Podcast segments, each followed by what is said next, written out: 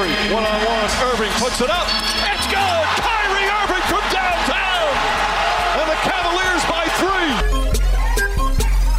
So I ball so hard, motherfuckers wanna find 5 secondi contro Sved, Spanulis lo attacca, scarica, Printesi, Sezio, passo, Olympiacos avanti!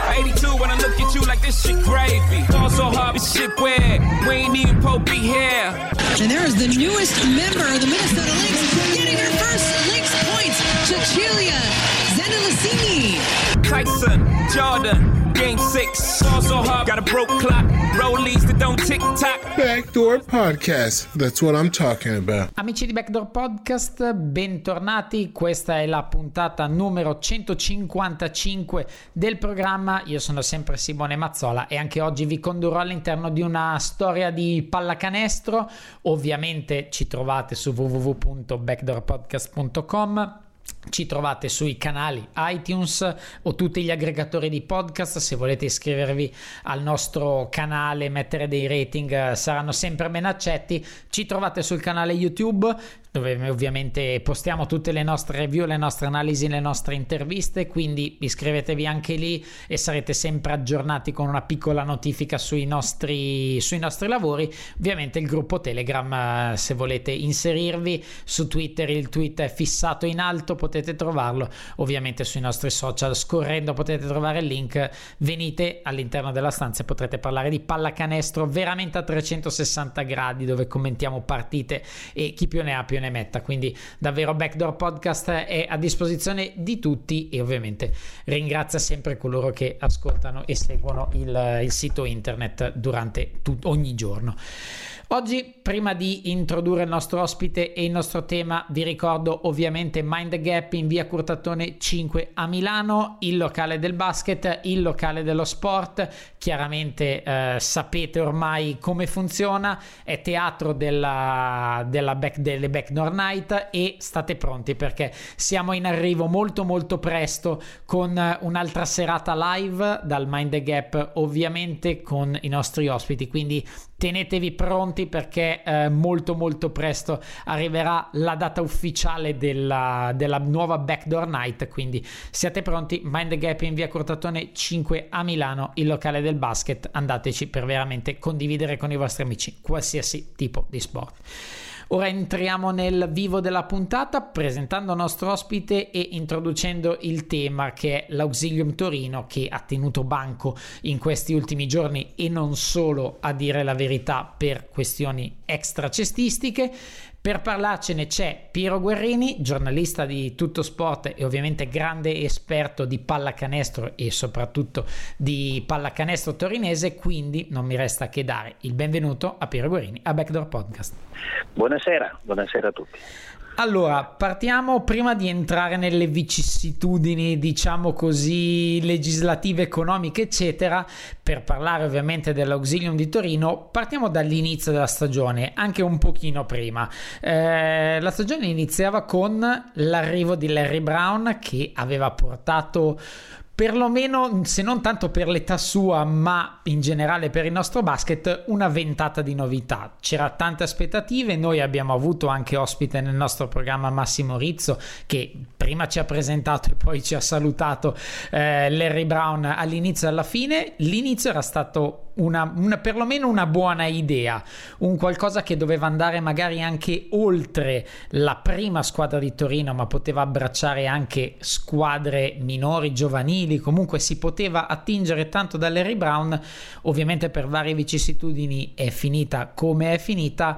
Tu come hai vissuto, cosa pensi di questa situazione? Innanzitutto dell'idea primaria di portarlo a Torino, comunque di portarlo in Italia, e poi un pochino sugli sviluppi.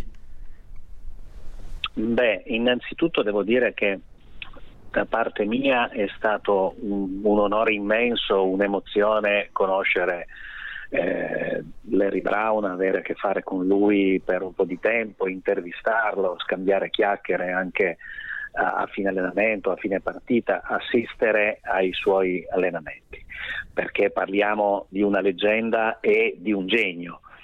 Eh, quindi ne fui conquistato subito. È stata secondo me una grande operazione di marketing, ma Eh, da una parte Larry Brown era fermo da molto tempo, eh, d'altro canto eh, Larry Brown ha un carattere che a tutti gli addetti ai lavori, soprattutto del mercato americano, è, è noto e non è facile.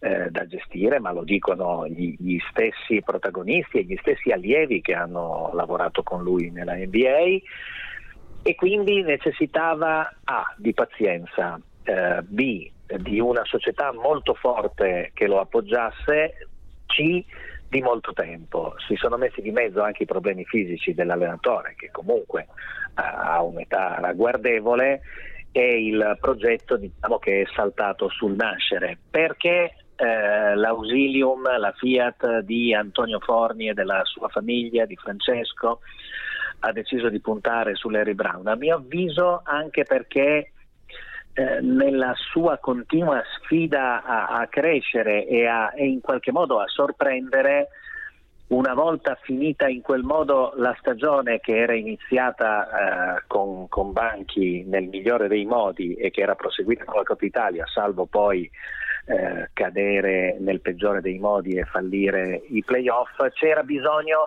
di una mossa ancora più importante e questo ha caratterizzato direi tutta la gestione Ford. E per quanto riguarda, ovviamente quello che dici tu è sacrosanto, nel senso che serviva tutta una serie di uh, situazioni che rendessero congeniale la possibilità di Brown di allenare, di insegnare, perché quando Rizzo aveva parlato ai nostri microfoni era, l'idea era anche quella di insegnare, di condividere, di tramandare a innanzitutto ovviamente quello che era l'Auxilium Torino, ma anche c'era la disponibilità proprio a lasciare qualcosa a livello di metodologie, di allenamenti, di concezioni di pallacanestro, tutto quello che, che si poteva pensare anche agli altri allenatori. Da un certo punto di vista è un'occasione persa, dall'altra ovviamente dei problemi anche probabilmente a causa Brown, sono nati. Viene da pensare ovviamente al sì. fatto anche che Rick Pitino, eh, paragonandolo a Rick Pitino, ovviamente in altre realtà, con altro blasone, con altri palcoscenici, ovviamente è chiaro, però si è, chi non ha pensato che quando è arrivato Rick Pitino, ecco, è arrivato un altro Brown, un bollito, eccetera, eccetera, eccetera. Però là è finita diversamente, nonostante il Panathinaikos versasse in condizioni abbastanza problematiche all'epoca. Eh, senti che sia un, più un'occasione persa o probabilmente non eravamo pronti tutti ad, ad inglobare una personalità, un coach come Larry Brown? Non eravamo pronti, ne sono assolutamente certo. Se devo essere eh, sincero, probabilmente aveva sottovalutato la sfida anche Larry Brown, oppure la sua voglia di tornare eh, ha avuto prevalenza sulla logica, perché eh, Larry Brown affrontava un mondo totalmente nuovo e ha un'età eh, considerevole e non ha considerato le, le, grandi differenze. Io ho visto allenamenti in cui davvero Larry Brown insegnava, ma se posso essere sincero, eh, gli allenamenti erano anche troppo fermi, troppo statici. In Italia non c'è tutto questo tempo per allenarsi, ovvero c'è, c'è un tempo diverso. Di là i giocatori eh, si allenano anche per conto proprio, fanno una preparazione individuale estiva, qui c'è bisogno di richiamare continuamente anche l'aspetto, l'aspetto, atletico, soprattutto in una squadra che aveva sì alcuni giovani ma anche eh, giocatori eh, di, di, età diciamo avanzata, insomma anche un po' di logorio fisico. Questo è stato secondo me sottovalutato e allo stesso modo è stata sottovalutata la differenza di gioco che c'è e che si è sviluppata negli ultimi anni. Eh, l'idea di Larry Brown credo che sia vorrei dire anche un po' datata, cioè il tiro da tre ha avuto ormai un'importanza fondamentale nel gioco. Larry Brown è sempre stato davvero molto scettico sul tiro da tre. Devo dire, anche io non amo l'esagerazione, però bisogna considerare cos'è diventato il campo da basket e cosa sono questi atleti oggi. Decisamente. E eh, dopo Larry Brown è stato un susseguirsi di situazioni e ovviamente quello che vorrei chiarire in questa mia chiacchierata con te e soprattutto con il tuo aiuto è un pochino la situazione dell'Auxilium che ha avuto mille rimandi, mille situazioni in cui sembrava che la ricapitalizzazione arrivasse, poi non è arrivata il gruppo Leonis e poi non il gruppo Leonis.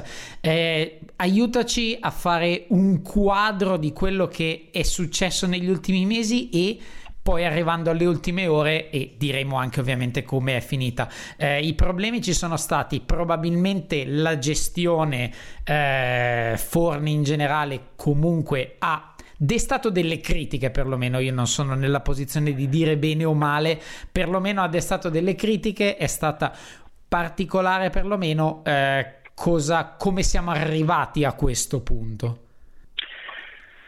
Ma insomma, eh, la situazione, eh, avendola seguita proprio nel suo sviluppo eh, fin dall'inizio, temo che portasse eh, proprio a questa, a questa, fine, cioè a questi problemi. Non a caso Antonio Forni aveva già manifestato l'intenzione da prima non di lasciare, ma di trovare soci che lo aiutassero poi di lasciare. Perché intanto cominciamo col, col dare ad Antonio Forni quello che è di Antonio Forni, ovvero eh, il notaio ha speso davvero moltissimo tempo e moltissimo del suo patrimonio per questo gioco. E poi analizzeremo la, la, questione magari in modo più ampio che riguarda il basket italiano.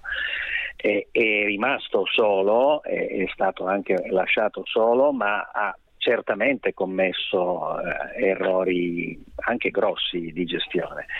Secondo me il, il principale errore è stato commesso dopo la stagione che ha visto uh, allenare per, per, tutto l'anno Frank Vitucci con uh, Marco Atrifaldi uh, nelle vesti di manager. A quel punto la famiglia Forni ha deciso di cambiare puntando su un allenatore che a mio avviso è il migliore italiano almeno nel nostro continente ma che aveva bisogno di ben altra struttura e di ben altro appoggio oppure aveva bisogno di totale carta bianca. Eh, perché dico che l'errore commesso è stato quello di eh, rinunciare alla continuità? Perché proprio la continuità è dimostrato dalle società, dalle poche società virtuose della nostra Serie A, alla fine paga l'esempio di, di, Trento è sotto gli occhi di tutti, ma c'è stata Reggio Emilia in passato, c'è stata la, la, fase di Sassari con, con, Meo Sacchetti. Se non cambi, se punti su un nucleo preciso di giocatori, sulla continuità dirigenziale e anche in palestra, alla fine i risultati arrivano. Diciamo che è mancata un po' la pazienza, forse era anche la voglia da parte del papà di, la, di lanciare il figlio, che comunque sempre aveva già eh, inciso sulle scelte della squadra. Forse Francesco avrebbe avuto bisogno di un po' più di tempo e di un maggiore appoggio, ma soprattutto c'era bisogno di dare continuità a un progetto, mentre si è cambiato troppo e di continuo. E eh, ovviamente questo è un po', diciamo, il male, come accennavi tu all'inizio, è il male che affligge un pochino il nostro basket. Ne abbiamo parlato in tante puntate con tanti ospiti che sono all'interno del basket italiano, ma magari sono anche all'esterno.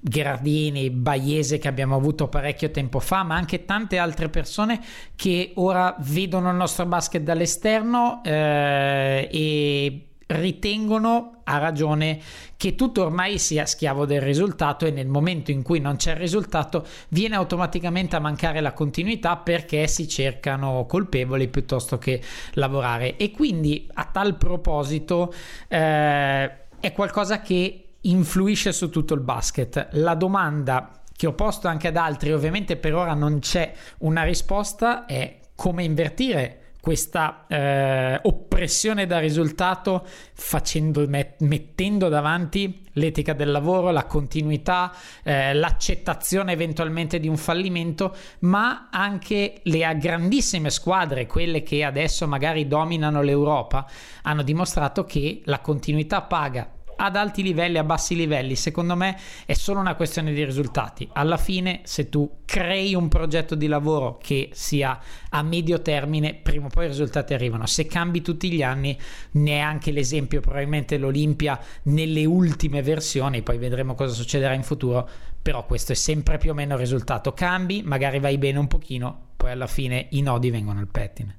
Sì, io vorrei invece spostare il, il punto della questione su un altro fronte. La perché secondo me la domanda ineludibile, cioè che proprio il basket italiano deve porsi e che forse adesso sta cominciando a porsi, ma al cospetto di una crisi incredibile in cui pare, dicono forse, ma c'è una discreta certezza, soltanto otto società al momento sarebbero in perfetta regola con le nuove norme. Ebbene, la domanda che bisogna porsi a mio avviso è perché mai qualcuno dovrebbe avvicinarsi diciamo anche grandi imprenditori, eh, alla fine abbiamo di fatto due soli grandi eh, gruppi, grandi imprenditori nella Serie A di oggi che sono Armani e Segafredo di Zanetti. Perché mai un imprenditore dovrebbe avvicinarsi alla pallacanestro italiana, che è, almeno per il professionismo e quindi dovrebbe essere un business, è un affare in perdita certificata, conclamata, sicura, cioè tu cominci sapendo già che perderai. Perché? Se non si risponde a questa domanda e se non si cercano correttivi, se non si cerca di produrre ricchezza e sviluppo, sì, resta il tema del risultato immediato perché l'italiano è tifoso, perché si pensa soltanto all'oggi, ma il punto è un altro. Il punto è cosa vogliamo fare del basket professionistico. E ovviamente ce lo insegna l'NBA. Se non rispondiamo, come? Ce lo insegna l'NBA ovviamente che è comunque un business ecco. ma comunque porta del profitto ed è evidente che la questione professionistica e di un investitore sia quella. Sì, ma profitto e sviluppo, cioè bisogna pensare alle infrastrutture, ai settori giovanili, ma non ai settori giovanili soltanto per creare campioni. I settori giovanili creano i tifosi, i tifosi io vorrei anche che si passasse a, a, a definirli appassionati e non più tifosi. Perché tra l'altro i ragazzi di oggi, e io lo noto avendo dei figli e frequentando le squadre dei, dei, dei, miei figli, quindi gli altri ragazzi, non sono più tifosi come una volta, si appassionano per lo più al, al, al grande giocatore, al, al protagonista, soprattutto dell'NBA, non conoscono quasi nessun giocatore del campionato italiano, fanno fatica a ricordarsi del, delle squadre. Cioè, dobbiamo cambiare prospettiva, dobbiamo offrire un prodotto che sia allettante per i ragazzi e per le famiglie. E, e questo parte certo dalle infrastrutture, ma anche dalla struttura societaria. Bisogna offrire altro, non soltanto certo la ricerca del risultato, ma un motivo per andare al palasport e non solo per guardare le partite eh, sul web o soprattutto gli highlight perché poi io non sono così sicuro nemmeno che si guardino per davvero le partite. Bisogna migliorare la qualità del prodotto. La qualità del prodotto quindi può essere la qualità del gioco, ma anche altro e in questo modo si riescono magari, si riusciranno magari ad attirare imprenditori, investitori, gente che sa che mettendo i soldi ah, non ci rimette, ma soprattutto non ci rimette per nulla, per un motivo che non esiste, per un motivo futile. Altrimenti avremo soltanto proprietari che sono tifosi e che dunque pensano ovviamente al risultato e alla vittoria, pensano all'oggi, oppure temo avventurieri come mi pare di capire, si sia visto in questi ultimi tempi. È, è necessario proprio un cambio di prospettiva, a mio avviso. Decisamente così. E eh, ritornando sulla questione Torino, la ricapitalizzazione che eh, è stata fatta, è stata accettata, anche la FIPA ha diramato un comunicato contenta del fatto che è, però si continuano le, eh, i controlli ovviamente perché quando è venuto fuori il nome di chi avrebbe aiutato questa ricapitalizzazione ancora eh, al 100% non si è capito con che ruolo, sicuramente con il ruolo di investitore, con che percentuali, no? magari puoi aiutarci tu eh, che sai più di noi.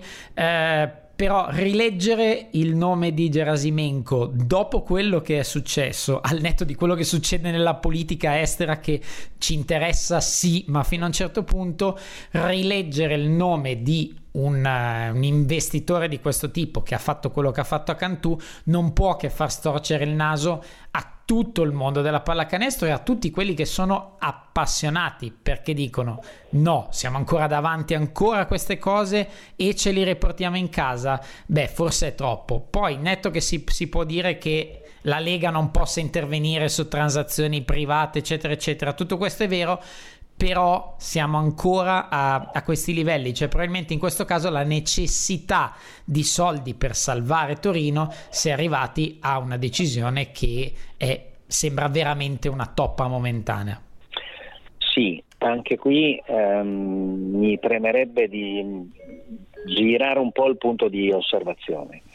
Eh, è vero, Gerasimenko è un personaggio discusso e per molti discutibile, eh, non credo che non ci si debba occupare di politica e di economia legata all'estero perché sono comunque fattori importanti eh, che incidono sulla percezione del personaggio. Eh, detto questo, sarebbe tutto molto più semplice e in parte è vero che si stanno cominciando a riscrivere le regole se ci fossero regole più rigide e più severe. Eh, nel momento in cui un qualsivoglia imprenditore, non entro nel merito di Gerasimenko, commettesse degli errori, sarebbe utile che ci fossero delle regole, sarebbe secondo me necessario ci fossero delle regole che gli impedissero di tornare nel movimento. Anche se l'errore è stato commesso po- poco tempo prima, pochi mesi prima, Gerasimenko torna perché può tornare evidentemente. Se ci sono delle pendenze, se ci saranno delle cause contro Gerasimenko, ci si potrà appellare, ci si potrà attaccare a quello ma fino a che non ci sono delle regole che impediscono a chi sbaglia di tornare, ma questo succede anche nel calcio. Eh. Certo.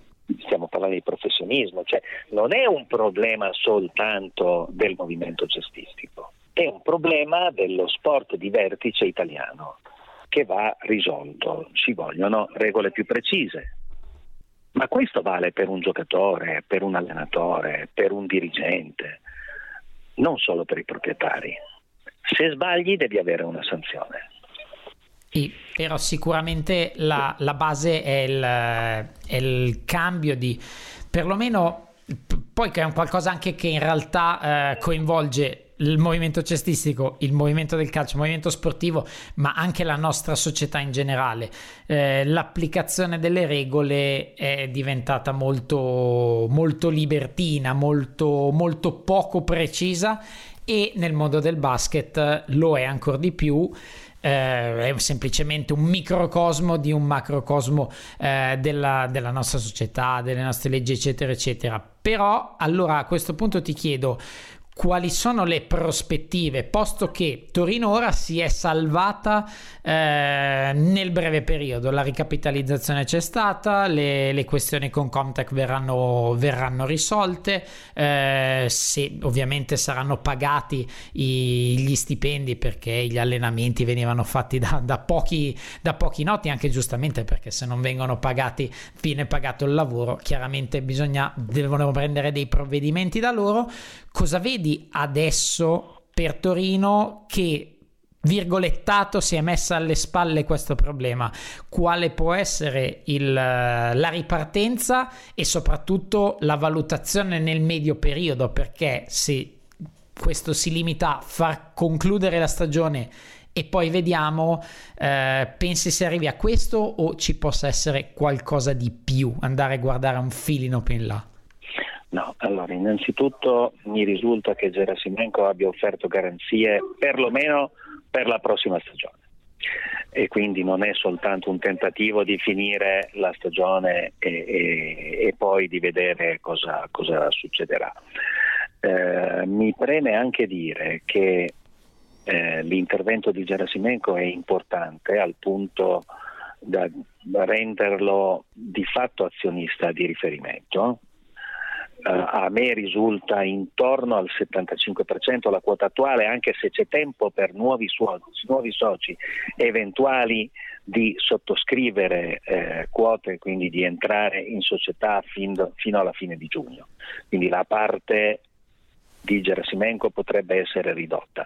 Ma diciamo la verità, al di là di tutto, se non fosse intervenuto il giorno 23 aprile Dimitri Gerasimenko con un bonifico disposto nel pomeriggio, l'Ausilium il giorno dopo avrebbe dovuto portare i libri in tribunale e fallire, arrivare a fine stagione e chiudere non c'era un'alternativa, avrebbe accumulato sicuramente dei punti di penalizzazione per la stagione successiva, ma non c'era un'alternativa. Dov'è che casca l'asino? Dov'è il punto dolente di tutto questo? E che nonostante l'allarme fosse stato lanciato da tempo, certo si era perso anche molto tempo, e mi scuso per la ripetizione, con la trattativa con Leonis è altrettanto vero che la situazione critica era nota a tutti da tempo. E torniamo al discorso di prima, come mai nessuno si era fatto avanti? Perché evidentemente nessuno ha ritenuto l'ausilium e il basket italiano appetibili tra i tanti imprenditori almeno presenti sul territorio che sicuramente ci sono. E questo è, è, il vero punto. Prospettive. La, la, società dovrà rispondere certamente alla FIP e a Lega Basket. Dovrà presentare un progetto vero, solido, dovrà dimostrarsi sana e dovrà poi andare avanti. Eh, questa volta Gerasimenko non è unico proprietario come Cantù, questa è una differenza. Ora io non so se sia un personaggio controllabile, non conosco Gerasimenko. Conosco la parte eh, del gruppo una mole di basket che opera sul territorio e a Torino. Si parla, e, e precisamente si parla di PMS, una società di vertice a livello giovanile che ha deciso di compiere uno sforzo congiunto con lo sponsor di Casale Novi Più, quindi con uh, Guido Repetto, per creare una eh, per fare un ulteriore step e creare una società di alta specializzazione, una scuola di alta specializzazione di livello giovanile che è Campus. C'è all'interno Crocetta che è una società storica di Torino che ha eh, un, da, da, poco tempo, da, mi sembrano un paio d'anni, un nuovo presidente appassionato e tutto sommato direi facoltoso e anche un altro socio facoltoso c'è progettualità sul territorio, c'è un settore giovanile funzionante, ora bisogna dare anche un'impronta professionistica, puntare a un vero professionismo, ovvero non spendere più di quello che si è deciso, perché c'erano dei budget in passato stabiliti che sono stati sforati per cambiare giocatori, inseguire risultati, per, per, per, ottenere ciò che magari si poteva invece ottenere con, uh, con più tempo, con, con, nel corso degli anni, cercando invece la stabilità. Tutto questo dovrà dimostrare, e peraltro in brevissimo tempo, di aver capito e di poter attuare la nuova società, l'Ausilium 2.0. Non so se sia facile, eh, conoscendo Giovanni Paolo Terzolo piuttosto bene, il fondatore di PMS, credo che lui abbia le idee precise su cosa si debba e si possa fare. E comunque Terzolo era uscito dalla precedente esperienza, mi risulta perché aveva capito che appunto si tendesse a un progetto troppo importante per quelle che erano le potenzialità, ma soprattutto le possibilità del momento della, dell'Ausilium questo se, ripeto senza nulla togliere ad Antonio Forni che ha davvero investito in termini di passione, tempo e ancor più denaro moltissimo, troppo. E in tutto questo la, come, come si configura la presenza di Fiat, che è un marchio eh, ovviamente legato a Torino, ma eh, legato all'Italia in generale. Eh, nel, nel futuro cosa potremo vedere da Fiat in relazione all'auxilium? Cosa possiamo pensare che possa succedere? Che della la presenza, quanto presente? Beh, intanto FCA eh, sta progettando un suo futuro perché ricordiamo che è stata colpita dalla, dalla scomparsa di, di, di Marchionne, che è stato comunque un evento molto importante e questo non va sotto, sottovalutato. E poi un periodo anche di grande cambiamento nel mercato dell'automobile. E detto questo, io so che la società, la nuova società chiede un incontro in tempi brevi allo sponsor per capire se ha ancora intenzione eh, di eh, prolungare l'accordo che è in scadenza. Non dobbiamo dimenticare che sembrava dopo la vittoria in Coppa Italia che la Fiat potesse e volesse prolungare l'accordo per, per qualche anno, per due o tre anni, ma poi visti i risultati, analizzata la situazione e il comportamento della società abbia deciso, e complice anche i cambiamenti all'interno di FCA, abbia deciso soltanto di confermare l'ultimo anno di sponsorizzazione. Quindi questo è un passo fondamentale anche per la società, perché altrimenti dovrà cercare eh, un nuovo sponsor che peraltro sia eh, così munifico. Fiat ne ha comunque messi parecchi di euro. Adesso vorrei fare una classifica delle sponsorizzazioni in Italia, ma credo che fosse intorno al quarto posto eh, della Serie A. E come Quindi ultima... È vero, è una tappa fondamentale, è una tappa fondamentale capire cosa farà Fiat.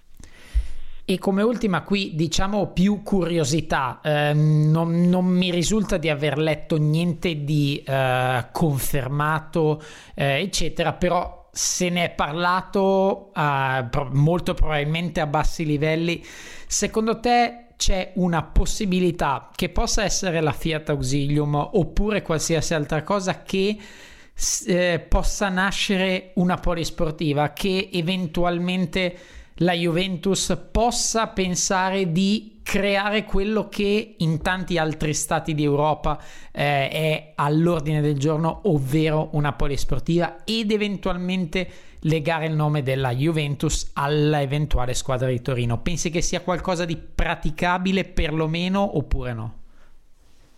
Allora, di certo so che eh, Juventus è stata contattata da Euroleague che ovviamente era molto interessata. Non dobbiamo dimenticare che Euroleague va in una direzione ben precisa che interessa anche alla Champions calcistica. Detto questo, se ti chiami Juventus e se sei Andrea Agnelli ed entri in un gioco in cui ci sono anche Real Madrid e Barcellona, in cui la stessa Euroleague pensa di coinvolgere Parigi e Londra, quindi probabilmente attraverso due società calcistiche, uscendo tra l'altro, ne, ne, sono certo, dal rapporto con le leghe nazionali e questo è un passo fondamentale per Euroleague che compirà a, breve. Eh, se, stesso, se, nella stessa Eurolega ci sono eh, altre polisportive, il, il Villeurbanne eh, passerà sotto l'Olympique Lione e quindi questa è un'altra. E, e, parlo di Eurolega perché ovviamente se mai, se mai la Juventus decidesse di entrare in un mondo simile non potrebbe avere una prospettiva inferiore all'Eurolega. A quel punto quale dovrebbe essere l'intervento economico ma anche organizzativo della Juventus in una società di pallacanestro? La risposta è dai 30 ai 40 milioni. Non credo, anzi sono certo, che la Juventus in questo momento abbia interesse a, a, a fare un simile sforzo. Nel momento in cui sta cercando di stabilizzarsi al vertice europeo, non solo per i risultati, ma per marketing, merchandising e, tut- e quant'altro, nel calcio maschile e ha appena lanciato da un paio d'anni vincendo due scudetti il calcio femminile. Cioè, potrebbe eventualmente essere un'operazione da fare eh, in qualche anno, ma nel frattempo la società dovrebbe sviluppare know-how, dovrebbe sviluppare rapporti, dovrebbe eh, sviluppare marketing tali da rendere questo ingresso un po' più agevole. Quindi al momento eh, la considero una bella utopia e credo è vero che i tifosi dell'Ausilium sono per la maggior parte legati più al Toro storicamente perché Torino tutto sommato è granata, la Juventus nazionale, quindi probabilmente perderebbe, perderebbe la nuova eventuale utopica società una parte del tifo, ma certamente ne raccoglierebbe altro. E per chiudere diciamo il capitolo Torino, secondo te nella prossima stagione, e qui torniamo a parlare di, squisitamente di basket, dove si potrebbe posizionare, dando ipoteticamente per una salvezza sul campo, dovesse rimanere in, in Serie A, come, come la vedresti nella prossima stagione secondo il tuo punto di vista? La salvezza sul campo secondo me è già ottenuta eh, quella societaria mi pare risolta dagli ultimi eventi se non ci saranno sconquassi dettati da altri fattori. Io credo che nuovo conoscendo i rappresentanti del gruppo Una Mole di basket, i prossimi due o tre anni debbano essere di consolidamento, di copertura dei debiti acquisiti e quindi mi immagino, però non ho certezze, immagino che la squadra in costruzione possa essere una squadra che cerca di fare bene, cerca di, di, di diventare, di entrare più in sintonia con il pubblico, eh, facendo le mosse giuste, i piccoli passi e quindi punti soprattutto a stabilizzarsi in Serie A senza inseguire voli pindarici. E ora... Insomma, credo che partirà per salvarsi la, la prossima, la prossima Ausilium. E ora eh, stacchiamoci un attimino dal, dal, nostro basket. Tu sei grande appassionato di NBA, di basket americano in generale. Veramente un accenno su dei playoff che già si stanno delineando abbastanza bene con alcuni messaggi chiari, ovviamente le vittorie facili per 4-0, altri magari un pochino inaspettati. Mi vengono in mente i Portland Trail Blazers che comunque da testa di serie numero 3 e questi molti se lo dimenticano, stanno facendo un'ottima serie contro anche magari il pronostico. Eh, su questo primo turno cosa ne pensi e chi va in fondo? Beh, allora, sulla questione Portland Trail Blazers io ho un'idea precisa. La, si, si, sono sottovalutati i Blazers per i risultati passati nei playoff. Cioè, altre volte erano reduci da grandi stagioni regolari e poi fallivano quando il gioco si faceva serio. Questa volta la squadra è certamente più completa, certamente più stabile. Daniel Lillard ha fatto un ulteriore salto di qualità e probabilmente il fuoriclasse, e dico fuoriclasse, più sottovalutato che ci sia. E purtroppo però anche Oklahoma, gli Oklahoma City Thunder hanno confermato alcuni limiti che si erano già visti in passato. Eh, mi spiace per Russell Westbrook che è un giocatore entusiasmante ma credo che gli si chiuda un po' troppo spesso la vena quando è in campo e smetta di ragionare e di utilizzare le sue straordinarie potenzialità e capacità.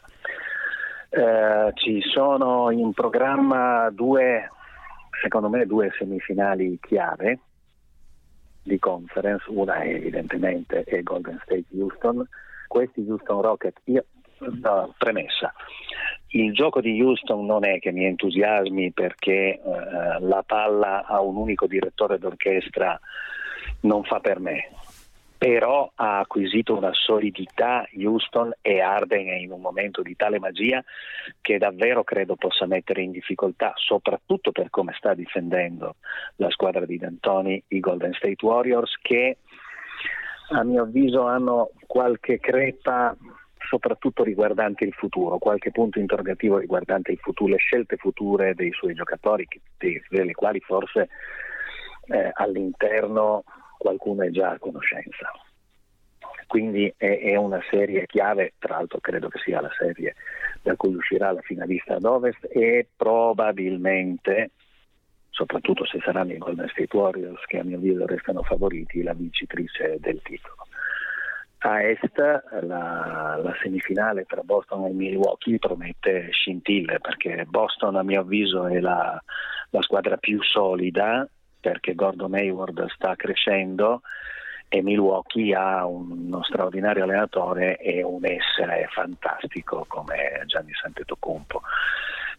In questo caso credo però che l'esperienza possa essere decisiva. Dall'altra parte c'è Toronto che se Kawhi Leonard regge a mio avviso può arrivare in fondo. Io nel giochetto del, del bracket ho dato in finale Golden State e Toronto, ecco se devo dire. E ultimissima cosa, eh, rapida, Cosa ne pensi del Lakers drama? Ovviamente la stagione, l'arrivo di LeBron James aveva un pochino drogato nelle aspettative eh, di questa stagione. I Lakers che ave, a mio modo di vedere erano anche andati oltre le aspettative all'inizio, prima dell'infortunio di LeBron James, poi tutto è andato abbastanza a sud, la Kerel eh, Anthony Davis ci ha messo abbastanza del suo, adesso Magic... Eh, quale, cioè come valuti la situazione presente che è anche abbastanza facile da inquadrare, ma soprattutto come pensi il futuro. Perché l'idea che LeBron, che da LeBron non arrivi nessun top free agent, eh, fa rabbrividire da un certo punto di vista, probabilmente lui in testa. Però visto tutte le cose che sono successe, qualche piccolo rischio c'è, insomma. No, ce ne sono parecchi di rischi. Uh, a tal proposito mi preme sottolineare le stagioni dei Brooklyn Nets e dei Los Angeles Clippers. Uh, quella dei Brooklyn Nets è letteralmente pazzesca. Ora l'anno del consolidamento sarà certo più difficile, ma hanno rimesso la, la nuova dirigenza eh, il nuovo modo di fare che è chiaramente un'emanazione del pensiero dei San Antonio Spurs, anche perché la maggior parte dei personaggi arrivano da lì. Eh, è, è, davvero incredibile come hanno raddrizzato una situazione drammatica dal punto di vista del salary cap, del, proprio del, del, futuro, delle scelte che erano state mollate, del futuro, no? non hanno sbagliato praticamente nulla e quasi quasi io voterei Atkinson allenatore dell'anno. Eh, I Clippers sono messi ancora meglio, sono messi ancora meglio e, e c'è tutto il genio di Jerry West dietro, non, non c'è nulla da fare. E, e, davvero i Clippers possono essere un problema ulteriore per, per, i Lakers, perché certo hanno meno fascino, ma Los Angeles è uguale per, per i Clippers così come per i Lakers anche dal punto di vista del mercato, non dimentichiamolo, le potenzialità di Balmer, il proprietario, sono, sono infinite. E quindi bisogna vedere dove andranno eh, i top player, eh, i top free agent. Oltretutto c'è una concorrenza pazzesca, Boston ha possibilità di fare mercato, gli stessi Knicks hanno possibilità di fare mercato, ma ce l'hanno anche i Brooklyn Nets. Insomma, non sarà per niente facile per LeBron James. Quello che più mi preoccupa, se fossi in LeBron James, è che per la prima volta si infortunato.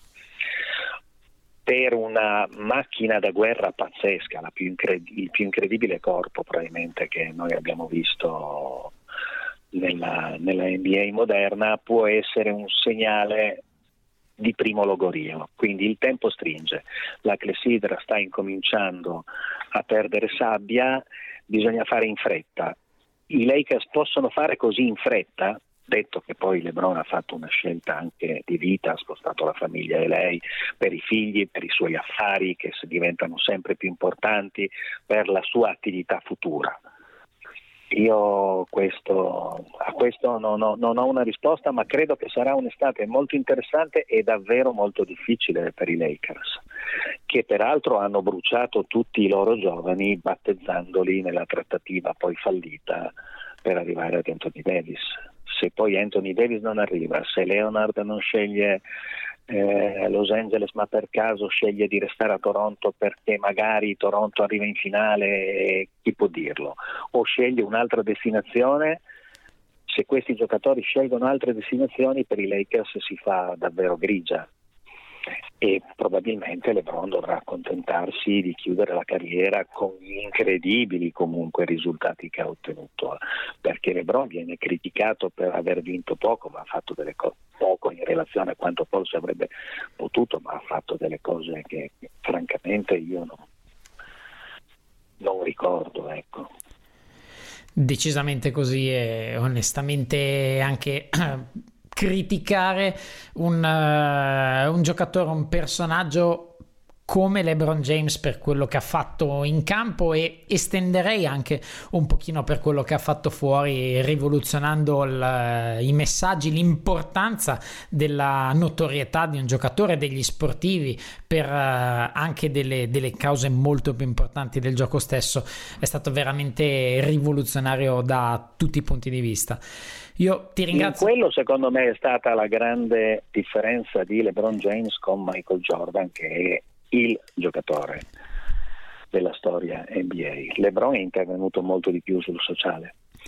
Eh, però è vero che è stato anche un personaggio non comodissimo nella gestione delle, delle società che si è imposto parecchio, che ha imposto cambi di allenatore, che ha imposto mercato, io non credo che questa stagione sia stata mm, più negativa per esempio di quella passata in cui Lebron ha pesato parecchio sul mercato dei Cavs e in, quindi anche sul futuro dei Cavs.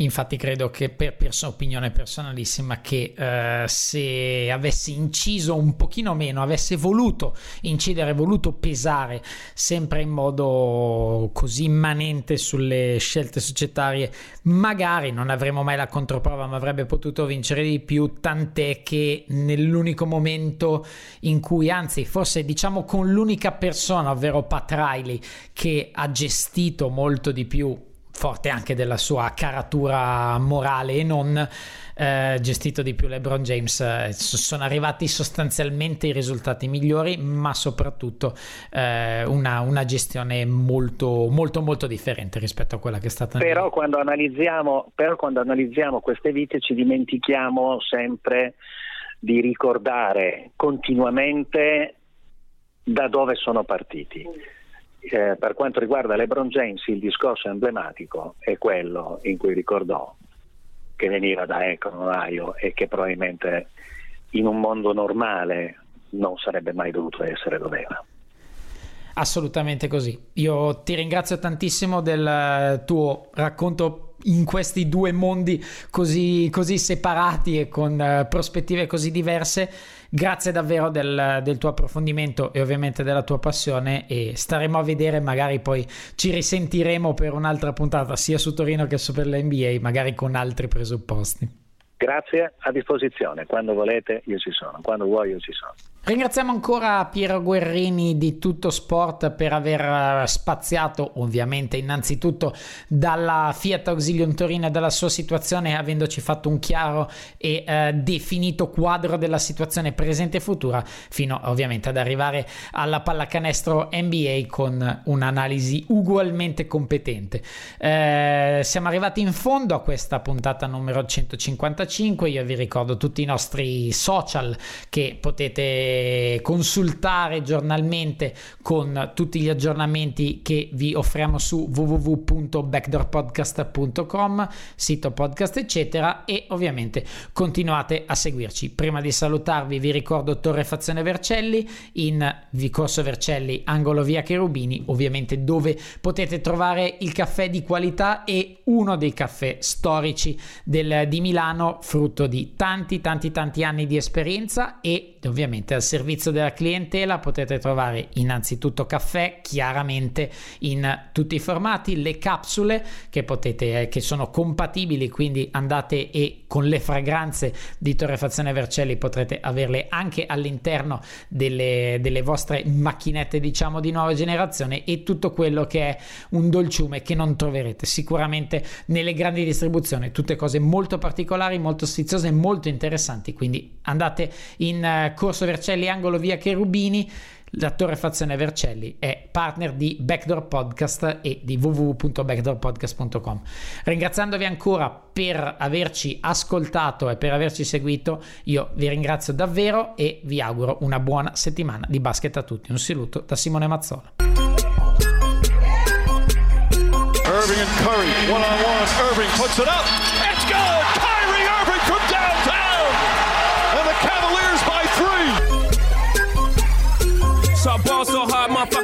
5 secondi contro Sved, Spanulis lo attacca, scarica, Printesi, passo, Olympiacos avanti! 82 when I look at you like this shit gravy. Ball so hard, this shit weird. We ain't even Pope be here. And there is the newest member of the Minnesota Lynx getting her first Lynx points, Cecilia Zendelicini. Tyson, Jordan, game six. Ball so hard, got a broke clock. Rollies that don't tick tock. Backdoor Podcast. That's what I'm talking about.